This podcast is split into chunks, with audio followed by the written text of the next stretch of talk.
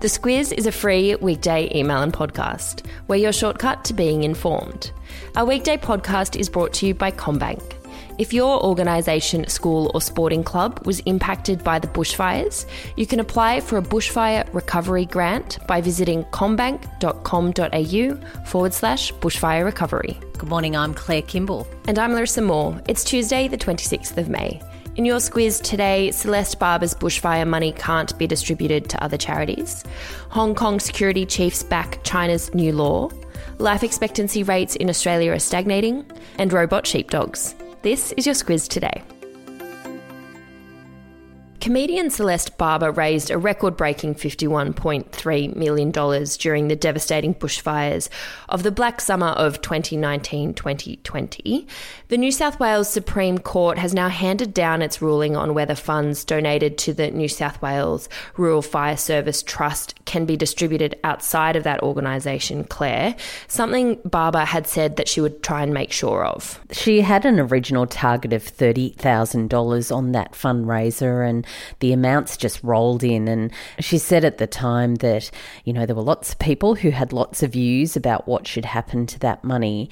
Uh, but as it turned out, even though she had undertaken to get it to animal causes, to the families of people who had died, unfortunately, she's unable to do that, even though the Rural Fire Service supported her efforts to do that. They just couldn't clear those legal hurdles. So, what can the money be used for? Rural Fire Service Commissioner Rob Rob Rogers said that there's good news on that front. The money that's been donated will be used to make sure that volunteers are better equipped, that they're better able to do their jobs. Uh, there's also money for counselling for firefighters who need a bit of help after that dreadful summer that was. Uh, also, the court has made allowance for some of that funding to go to families uh, of firefighters who were killed as well as those who were injured. While we're on bushfires, yesterday was the first day of hearings for the Royal Commission into Natural Disaster Arrangements that was set up once the fires were under control. One key message so far is that what we've just experienced is unlikely to be a one off event. The Bureau of Meteorology yesterday said that our fire seasons, particularly in some big parts of eastern Australia, are starting four months earlier. Longer, hotter, drier summers due to climate change means a more risky fire future. That Royal Commission has three months to give evidence and make recommendations to the government ahead of the next bushfire season. Over to politics now, and aside from asking how the $60 billion JobKeeper miscalculation happened, the other question inevitably has been what the government will do with the unexpected breathing room back in their budgets. Treasurer Josh Frydenberg has now ruled out spending it on extending the eligibility criteria of JobKeeper, Claire. I don't know about you, Larissa, or even if I'd borrowed a whole bunch of money and found that I had quite a bit left over, I'd be very tempted to spend it. But oh, yeah. Treasurer Josh Frydenberg is adamant that there's not going to be any big changes to any of those stimulus measures that the government has made. There's some suggestion that the tourism sector, particularly, might be in for some more help, but certainly not $60 billion worth of it. Uh, also, today we've got Scott Morrison heading heading to the National Press Club where he'll give a lunchtime address. Uh, plenty of reports this morning that a new program will be unveiled where the Commonwealth will work with the state and territory governments on a job maker program. More on that one tomorrow. In international news, Hong Kong security and police chiefs are backing China's controversial new security law, which would see Chinese law enforcement able to set up headquarters in the territory. Police Commissioner Chris Tang says that the increased violence that the territory has seen in the last 12 months means that terrorism is a real issue. He says that there were plenty of cases of explosives and firearms being found with protesters, and that must be brought to heel. It's something that the Chinese government has spoken spoken quite a bit about as well. And that's what this new security law aims to do.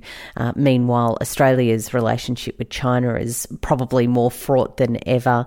Uh, there's reports out of China that we've been warned to keep a distance from the US, who are seen as troublemakers on this pro democracy front. Claire, politicians have to handle a lot of rocky situations throughout their careers, usually not quite as literally as Jacinda Ardern yesterday. She was giving a live interview when a 5.8 magnitude earthquake shook its way through New Zealand. She was pretty cool, calm, and collected about it all. Very much so. Uh, which is a difficult thing to do when things are shaking around you, no doubt. The Beehive, which is the parliament in Wellington, uh, apparently sees this quite a bit. I didn't know this. I knew New Zealand got lots of earthquakes, but apparently they experience somewhere between 50 and 80 tremors each day, and right. most are too small to detect. That's because um, Kiwi land is on the ring of fire. A message now from our podcast partner, HelloFresh. There are sure to be listeners out there that definitely get what I mean when I say that thinking about what to cook for dinner each night can be a bit of a brain strain. If that's you, then can we suggest giving HelloFresh a go? It takes the hassle out of dinner time by delivering tasty, easy to follow recipes and the fresh ingredients straight to your door.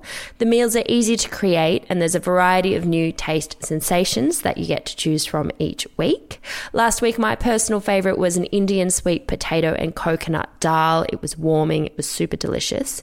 You can give it a go yourself. Head to hellofresh.com.au and use our code Squiz90, so Squiz90, to get up to $90 off across your first four boxes. Terms and conditions do apply. I'll make sure to pop that link into the episode notes along with the code for you to check out. In health news now, Claire, while Australians have some of the highest life expectancy rates in the world, new data from researchers at the University of Melbourne show that life expectancy in Australia is actually stagnating. Take us through this one. It's because people living in lower socioeconomic and regional areas have nearly double the rate of premature death than those living in affluent and urban areas.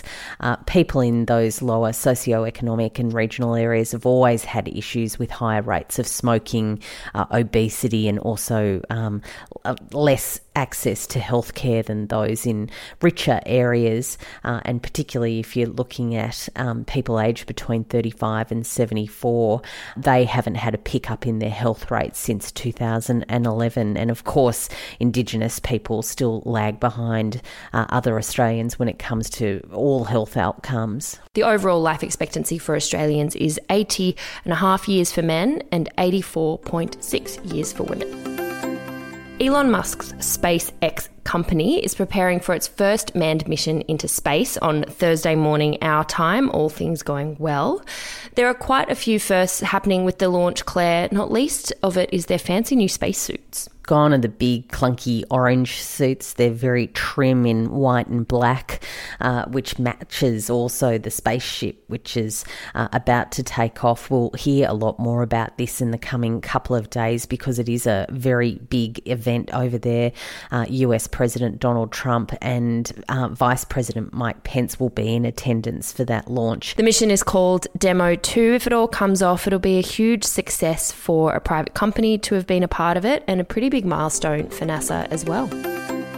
Speaking of space age and the future, a company called Boston Dynamics is trialling little robot dogs to herd sheep in New Zealand, Claire. I know sheep aren't the smartest, but I really don't see why they're going to do what this robot tells them. I think you overestimate sheep. Having spent many a day herding sheep uh, into um, shearing sheds and the like, um, they're not particularly smart. And to me, those robots look pretty intimidating. Boston Dynamics uh, have some really cool videos on YouTube of all the really cool stuff that they're doing with robots. And yeah, now they're unleashing uh, Spot on the sheep and. Mm. It's a really interesting thing to see. Head to the Squiz Today email if you want to check out these little robot dogs. Claire, each day you give us a song lyric that relates to the news. What have you got for us today? I've got Carly Simons, who has a song, uh, It's Coming Around Again. It seems to be what's happening with summer. Uh, we've got to get ready for another one, not just uh, this coming summer, but the years mm. to come of, of bad and risky conditions. Yeah, plenty more to come out of that bushfire royal commission. That's all from us today. Thank you for listening. If you are enjoying the Squiz Today podcast, we'd love it if you could spare a minute or two to leave us a review in your podcasting app. Thank you, as always, for spreading the good word about the Squiz, and we will talk to you tomorrow. The Squiz is a free weekday email and podcast. We're your shortcut to being informed. Sign up at thesquiz.com.au. This week, our podcast is brought to you by Aware Super. Sometimes it can feel like retirement is a long way off, but whether it's two years or 20 years away, it's important to make sure your super fund is working for you. Aware Super is one of Australia's largest super funds and offers heaps of free tools and tips on its website for Aussies looking to get their super sorted and put a plan in place for their retirement. Read the PDS and TMD at aware.com.au.